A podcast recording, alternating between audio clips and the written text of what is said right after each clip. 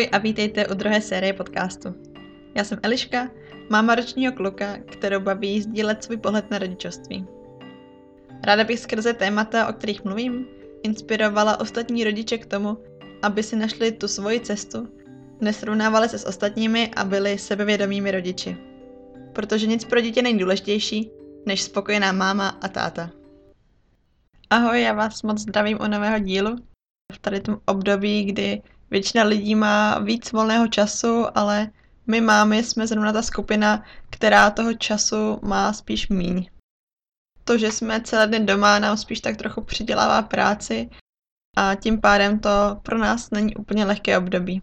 Tak já vám na dálku posílám spoustu energie a doufám, že vás aspoň trochu podpoří to, že venku je hezky, že se probouzí jaro a že vám to trochu dodá naději, že tohle období nějak dobře zvládnete. V dnešním díle bych chtěla mluvit o tom, že miminko nemusí být drahá záležitost. Hodně lidí má pocit, že na miminko je čas, až když budou dostatečně finančně zajištěný a že prostě potřebují spoustu peněz na to zajistit všechno to vybavení, které pro miminko potřebují. Mně se moje první dítě narodilo ještě při studiu a myslím si, že i to mě naučilo improvizovat, a vystačit si prostě s tím, co mám a obejít se bez nějakých super drahých pomůcek a vychytávek. Navíc si myslím, že v dnešní době se společnost trochu odklání od toho, že každý si musí pořídit všechno sám za své peníze, ale často narůstá na oblibě různé sdílení věcí, ať už třeba aut nebo různého vybavení. Často si lidi věci půjčují anebo kupují z bazaru nebo z druhé ruky. To moje motivuje určitě i to nejen finančně ušetřit, ale taky trochu šetřit přírodu a zdroje, protože určitě není nutný každou věci pořídit a po pár použitích ji zase vyhodit. Myslím si, že když si dáte tu podmínku, že za miminko nechcete utratit hodně peněz, tak vás to i tak trochu vybízí ke kreativitě. Musíte si vystačit s tím, co máte a tak vás třeba napadne, jak to, co už máte, můžete využít, nebo věci, které byste třeba nepoužili, využít na různé způsoby, aby se vám to hodilo. Dnešní téma jsem rozdělila do různých kategorií, a to kategorie oblečení, přebalování, bydlení, ostatní výbava a jídlo. V každé z těchto kategorií vám povím něco k tomu, jak jsme to dělali my, co se nám osvědčilo a třeba se dozvíte i něco nového, co byste mohli zařadit do svého života, abyste ušetřili pár korun.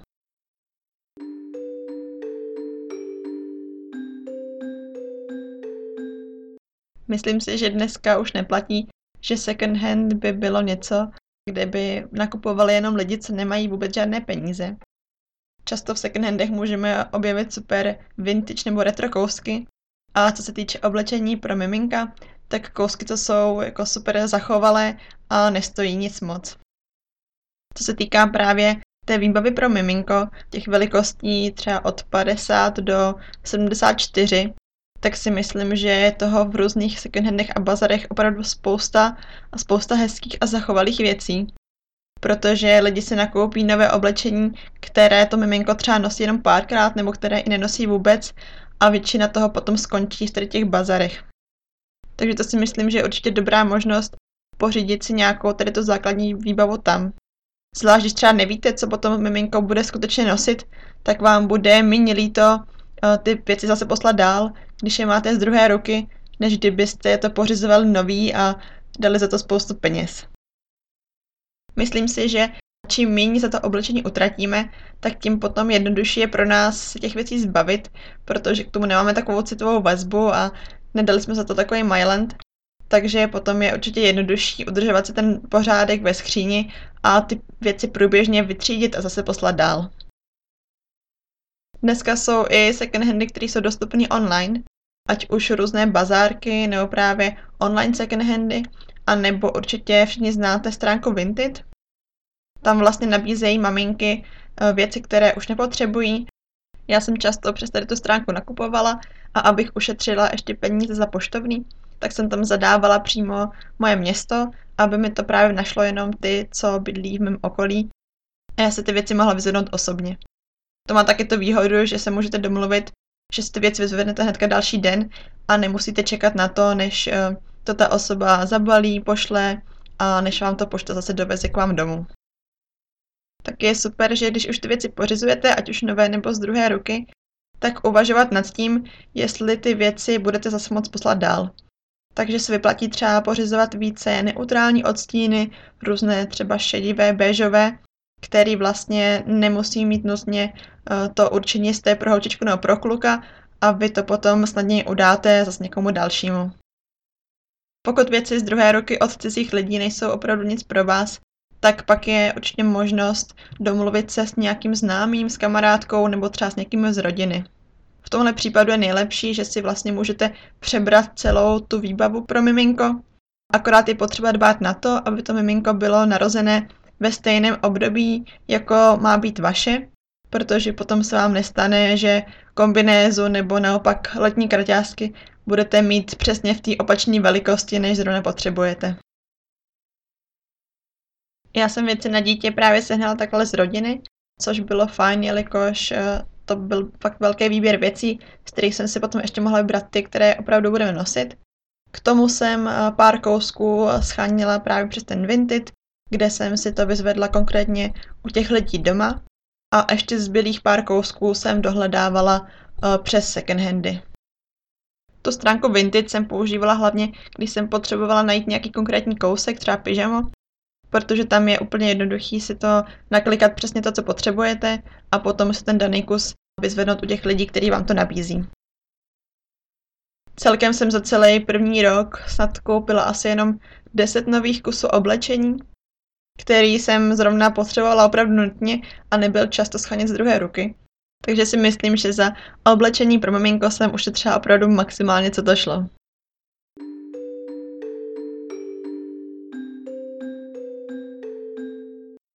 Dostáváme se k druhému tématu a tím je téma přebalování. My jsme už viděli dost dlouho před porodem, že budeme používat látkové plenky.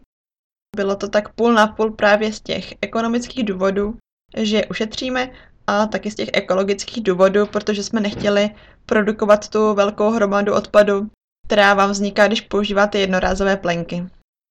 Výběr látkových plenek je v dnešní době opravdu široký. My jsme se ani neprokousávali tím, které všechny možnosti existují, ale rovnou jsem věděla, že budeme využívat tu nejlevnější možnost a tím jsou klasické, staré, dobré látkové čtverce. Tyhle látkové plenky, které používaly už i naše maminky a asi i babičky, tak jsou dobrý v tom, že jsou hodně verzatilní. Můžete vlastně ten jeden čtverec používat celý první rok, nebo dokonce i díl, protože se nechá naskládat přesně tak, jak zrovna potřebujete. Zároveň tyhle čtverce využijete i na otírání jako brindáky, takže vlastně nepotřebujete už v péči o miminko nic moc dalšího. Pokud si ale chcete usnadnit práci a používat plenky jako třeba all, all in one, které jsou v podstatě jako hotová plenka, kterou na miminko nasadíte a pak dáte vyprat, tak musíte počítat s větší počáteční investicí. Ale jak říkám, to nemusí být nutností, pokud se rozhodnete používat klasické čtverce. I u těch promyšlenějších systémů plenek, kde eh, ta začátečnická sada stojí eh, docela dost, třeba až 10 tisíc, tak ale máte určitě tu výhodu, že tyhle ty plenky můžete používat na víc dětí, anebo je potom zase prodat, pokud eh, vám zůstanou dobře zachovalé a ty peníze se vám tímhle způsobem vrátí. Já jsem se vytvořila takový propočet toho, kolik nás plenkování stálo my jsme dost těch čtverců podědili ještě po našich rodičích, takže asi 40 kusů jsme získali zadarmo a koupili jsme k tomu 20 nových čtverců. Ke čtvercům potřebujete svrtní kalhotky, které vlastně tvoří tu vrstvu mezi plenkou a oblečení. Nepropouští tekutinu, aby, aby oblečení nenasáklo. Tady těch svrtních kalhotek jsem teda pořídila asi 7 kusů. Na začátek je lepší mít eh, novorozenecké, které jsou menší, později, tak od toho 4. 5. měsíce, potom už klasické velké, které můžete ale i přizpůsobit eh, různými cvočky, aby se vám zmenšily. Tomu ještě potřebujete, nebo ne nutně, ale hodí se vám snapy sponka, která vlastně tu naskladanou čtvercovou plenku udrží na místě, aby se vám přesto dali dobře zapnout ty svrtní kalhotky. Takže konkrétně mě to vyšlo tak, že jsem za čtvercové plenky dala 400 korun, svrchní kalhotky mě vyšly něco na 14 korun a snapy sponky stojí 120 korun. U látkových plén je potřeba zohlednit to, že plenky musíte prát a to praní se doporučuje každý třetí den. Perete teda jednu várku na 60 stupňů, což stojí asi 5 korun, když zohledníte prout a k tomu spotřebujete asi tak 50 litrů vody, což vyjde při ceně 40 korun za 1000 litrů. Ano, voda je opravdu tak levná, na 2 koruny za vyprání. K tomu ještě připočítejte prací prášek, u kterého ta cena může být rozdílná v závislosti na tomu, jaký druh používáte. Můžeme například počítat s cenou koruna 50 za jedno vyprání. Tím se dostáváme k celkové ceně jednoho praní 8 korun 50. Když si vezmete, že berete co 3 dny, takže asi 120 krát ročně, tak vás to roční praní vyjde na 1020 korun. Když to všechno sečteme, tak nás to vyjde přibližně na 4000 korun za celé plankovací období, což jsou přibližně 2,5 roku. Oproti tomu, když se podíváme, kolik nás stojí eh, jednorázové plenky, tak eh, tam je to samozřejmě taky rozdílné podle toho, jaký typ používáte, jestli nějaké levné, anebo naopak ekologické. Tak když počítáme s tím plenkovacím obdobím přibližně 2,5 roku, tak za jednorázové plenky můžeme dát až 25 tisíc korun. Takže i kdybyste pořídili novou sadu látkových plen třeba za 10 000 korun, tak vás to pořád vyjde levněji, než používat jenom jednorázové plenky celý dva a půl roku. Pokud si na látkové plenky třeba úplně netroufáte, tak eh, si myslím, že je dobrá možnost používat je aspoň na doma, když víte, že uh, můžete v klidu kdykoliv přebalit, případně i miminko omít, tak je to určitě dobrá možnost, jak aspoň trochu ušetřit když ty jednorázovky budete používat třeba jenom na ven nebo na noc. Čím při přebalování taky hodně ušetříte je, když nebudete používat jednorázové věci, například jednorázové ubrousky nebo jednorázové podložky. Myslím si, že bez tady těch věcí se dá úplně v klidu obejít. My ani jedno z toho nepoužíváme a není to vůbec žádný problém. Místo jednorázových podložek jsem koupila dvě pratelné látkové podložky a místo ubrousku používáme klasický toaleťák, který eh, doma můžeme spláchnout do záchodu, a nebo je možnost používat látkové ubrousky, které normálně navlčíte vodou.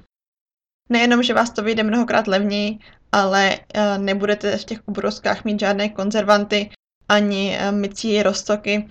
Budete tam mít prostě jenom vodu a nic jiného na tu pokožku miminka nepřijde. Napadá mě ještě jedna věc, jak při přebalování ušetřit, a to je začít dávat miminko brzy na nočník. My jsme takhle začali vlastně už eh, těsně po narození, minimálně od té chvíle, kdy miminko začne sedět, což může být tak nějaký ten sedmý, osmý měsíc. To určitě není problém ho na to učit, ukazovat mu, že chodit na nočník je normální a tím vlastně ušetříte pár, pár plen denně. Zároveň se to miminko brzy naučí, že vylučování patří do nočníku a myslím si, že potom bude jednodušší ho naučit uh, být bez plenek úplně. Ještě bych doplnila, že tady ty možnosti, jak ušetřit, vás ale často stojí trochu víc času, trochu víc uh, rozmýšlení a uvažování včas, než uh, jak by to bylo u jednorázových věcí, které byste pořídili a hnedka vyhodili. U těch látkových plén musíte samozřejmě investovat čas na to dát je vyprat, potom je pověsit, potom je naskládat. A stejně tak u těch ubrousků musíte mít eh, vždycky v mysli, abyste je měli přichystané, abyste měli všechno po ruce, co potřebujete, případně měli po ruce nočník, když na ně přijde řada. Myslím si ale, že to šetření není zadarmo a když člověk chce mít to trochu promyšlený a dělat to trochu s rozmyslem, tak ho to trochu času navíc určitě bude stát.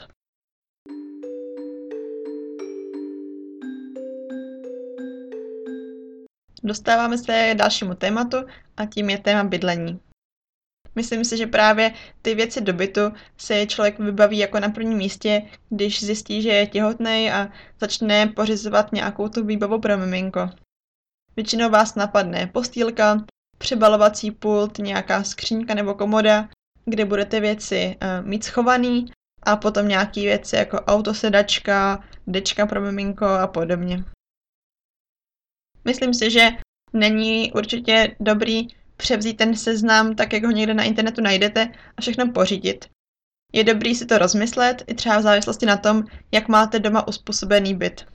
My jsme nejdřív bydleli v bytu, co měli jenom dva pokoje, a tak jsme nepotřebovali žádný, um, žádnou kameru ani žádnou vysílačku pro miminko, protože jsme prostě od něj byli vždycky vzdálený maximálně na 5 metrů. Zároveň jsem nepotřebovala žádný přenosný košík nebo pojízdnou postělku, abych měla miminko u sebe, protože jsem od něj nikdy nebyla vzdálenější než na pár metrů. Jediné, co jsme tady pořizovali, eh, byla postýlka, přebalovací komoda a houpátko pro miminko. To všechno jsme pořídili z druhé ruky a vyšlo nás to na pár set korun dohromady. Pokud uvažujete nad nějakými dražšími věcmi, tak si myslím, že vůbec není problém si ty věci od někoho půjčit. Často si lidi, kteří mají první miminko a plánují další, tyhle věci nechávají doma schovaný pro to druhé dítě, ale v tu dobu, kdy je nepotřebují, vlastně není problém si je třeba od nich vypůjčit, anebo aspoň si je od nich odkoupit na nějakou tu dobu, kdy je budete potřebovat vy. My jsme takhle měli půjčenou na ty první dva, tři měsíce tu podložku, co se dává pod miminko, která snímá dech a kontroluje, že miminko stále pravidelně dýchá. Myslím si, že když zvolíte tady ten minimalismus v rámci zařizování bytu, tak vám to nejen ušetří peníze, ale i taky hodně času. Ve chvíli, kdy ty věci už nebudete potřebovat, tak nebudete muset uvažovat, eh, kde je uložíte, komu je udáte, anebo kam je zase prodáte nebo vyhodíte, abyste se jich zbavili.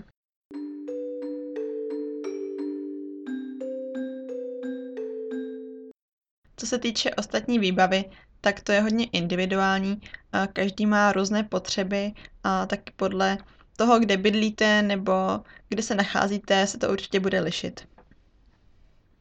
Například autosedačka se dá jednorázově vypůjčit, pokud víte, že nebudete jezdit autem pravidelně.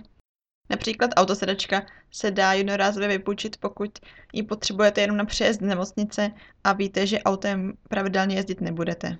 Kočárek patří k té základní výbavě. Pokud ho nebudete vůbec pořizovat, tak je samozřejmě možnost dítě jenom nosit, ať už v šátku nebo v nosítku. A jestli to pořizovat budete, tak je tu tam možnost pořídit z bazaru nebo právě z nějakého second handu kočárek, který už je použitý. Pokud víte, že miminko chcete nosit v šátku nebo v nosítku, tak si myslím, že je lepší si to třeba nejdřív od někoho vypůjčit, abyste věděli, jestli vám to bude vyhovovat, jestli vám třeba bude vyhovovat spíš ten šátek nebo nosítko a kdy a jak chcete nosit. Když si to takhle vyzkoušíte, případně navštívíte nějaký kurz nošení v šátku nebo v nosítku, tak potom určitě budete víc vědět, co od toho očekáváte a co od toho potřebujete a nekoupíte si něco, u čeho byste potom zjistili, že vám to třeba nesedí a nevyhovuje. Já jsem třeba osobně nejdřív používala elastický šátek, potom jednu chvíli pevný šátek, pak jsem přešla na vázací nosítko a nakonec eh, od toho půl roku používáme klasické nosítko. Všechny tyhle věci jsem měla půjčené nebo pořízené z druhé ruky, protože jsem věděla, že je budu potřebovat jenom na tu chvíli a že radši budu mít tu svobodu a možnost vyměnit je za něco jiného, co mi v té chvíli vyhovuje víc, než abych se musela držet jedné věci, protože jsem za ní dala spoustu peněz.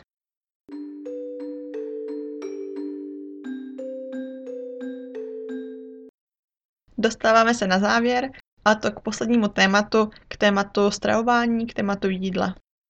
Nejlevnější možností je, když pro dítě nemusíte připravovat žádné speciální jídlo, ale nají se prostě s vámi. To je možné při způsobu stravování, kdy dítěti vlastně už po tom šestém měsíci nabízíte eh, jídlo, které ono samo jí a nepotřebujete žádné speciální jídlo, kterým, kterým byste ho krmili. Samozřejmě je potřeba dbát na to, abyste mu jídlo nabízeli ve správné konzistenci a formě, ale jinak to vlastně může být to stejné jídlo, které máte i vy sami na talíři. Více k tomuto tématu se můžete dozvědět v sedmém eh, díle podcastu na téma BLV neboli Baby Let Weaning a nebo příkrmy bez kaše. Tam tuhle metodu představuju a mluvím o tom, jaká byla naše cesta ke stravování bez krmení. A v devátém díle potom odpovídám na nejčastější otázky k tomuhle tématu, takže si určitě poslechněte i ten. Ono se může zdát, že různé přesní dávky a jídla ve skleničkách vlastně nestojí moc peněz, když třeba stojí, já nevím, 15-25 korun. Ale když to nasčítáte, když si vezmete, kolik stojí vaření jídla pro celou rodinu a kolik vlastně stojí ta jedna porce, kterou doma uvaříte, tak kolikrát vám to vyjde ještě levněji než nějakých těch 20 korun. Z tohohle důvodu je nejvýhodnější, pokud dítě opravdu jí z toho, co vaříte pro všechny ostatní a to potom na tu porci vyjde rozhodně levnější. Obecně samozřejmě o jídla platí nakupovat sezóně, protože sezónní věci, které jsou v tom ročním období k dostání, jsou nejlevnější. Vařit z velkých balení, vařit ve velkých várkách a třeba i porce, které nesmíte zamrazit anebo nechat na další den. Co se týče stravy miminek a malých dětí, tak určitě je lepší kupovat normální obyčejné věci, jako třeba jogurt, bílý klasický jogurt, než uh, kupovat ty jakoby dětem určené věci. Ty jsou kolikrát často doslazované a různě um, přibarvované, přichucené a za to vlastně taky platíte. Takže když eh, dítěti dáte lžíci jogurtu z velkého kelímku klasického bílého jogurtu a doplníte ho čerstvým ovocem, tak nejen, že to rozhodně je levnější, ale i zdravější.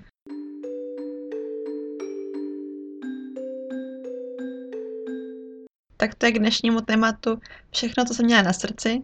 Doufám, že třeba nějaký tip z toho využijete, že se inspirujete a třeba ušetříte nějakou korunu navíc.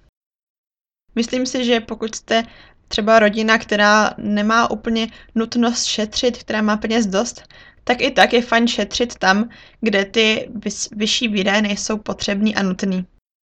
Za ušetřené peníze pak třeba můžete jít na dovolenou nebo zajít společně do zoo nebo do bazénu. Jde jen o to, abychom tahle ta všechna rozhodnutí dělali vědomně a nepořizovali si tunu věcí jenom proto, že to někdo postuje na Instagram nebo že najdeme nějaký seznam věcí, které jsou nutné pro miminko na internetu.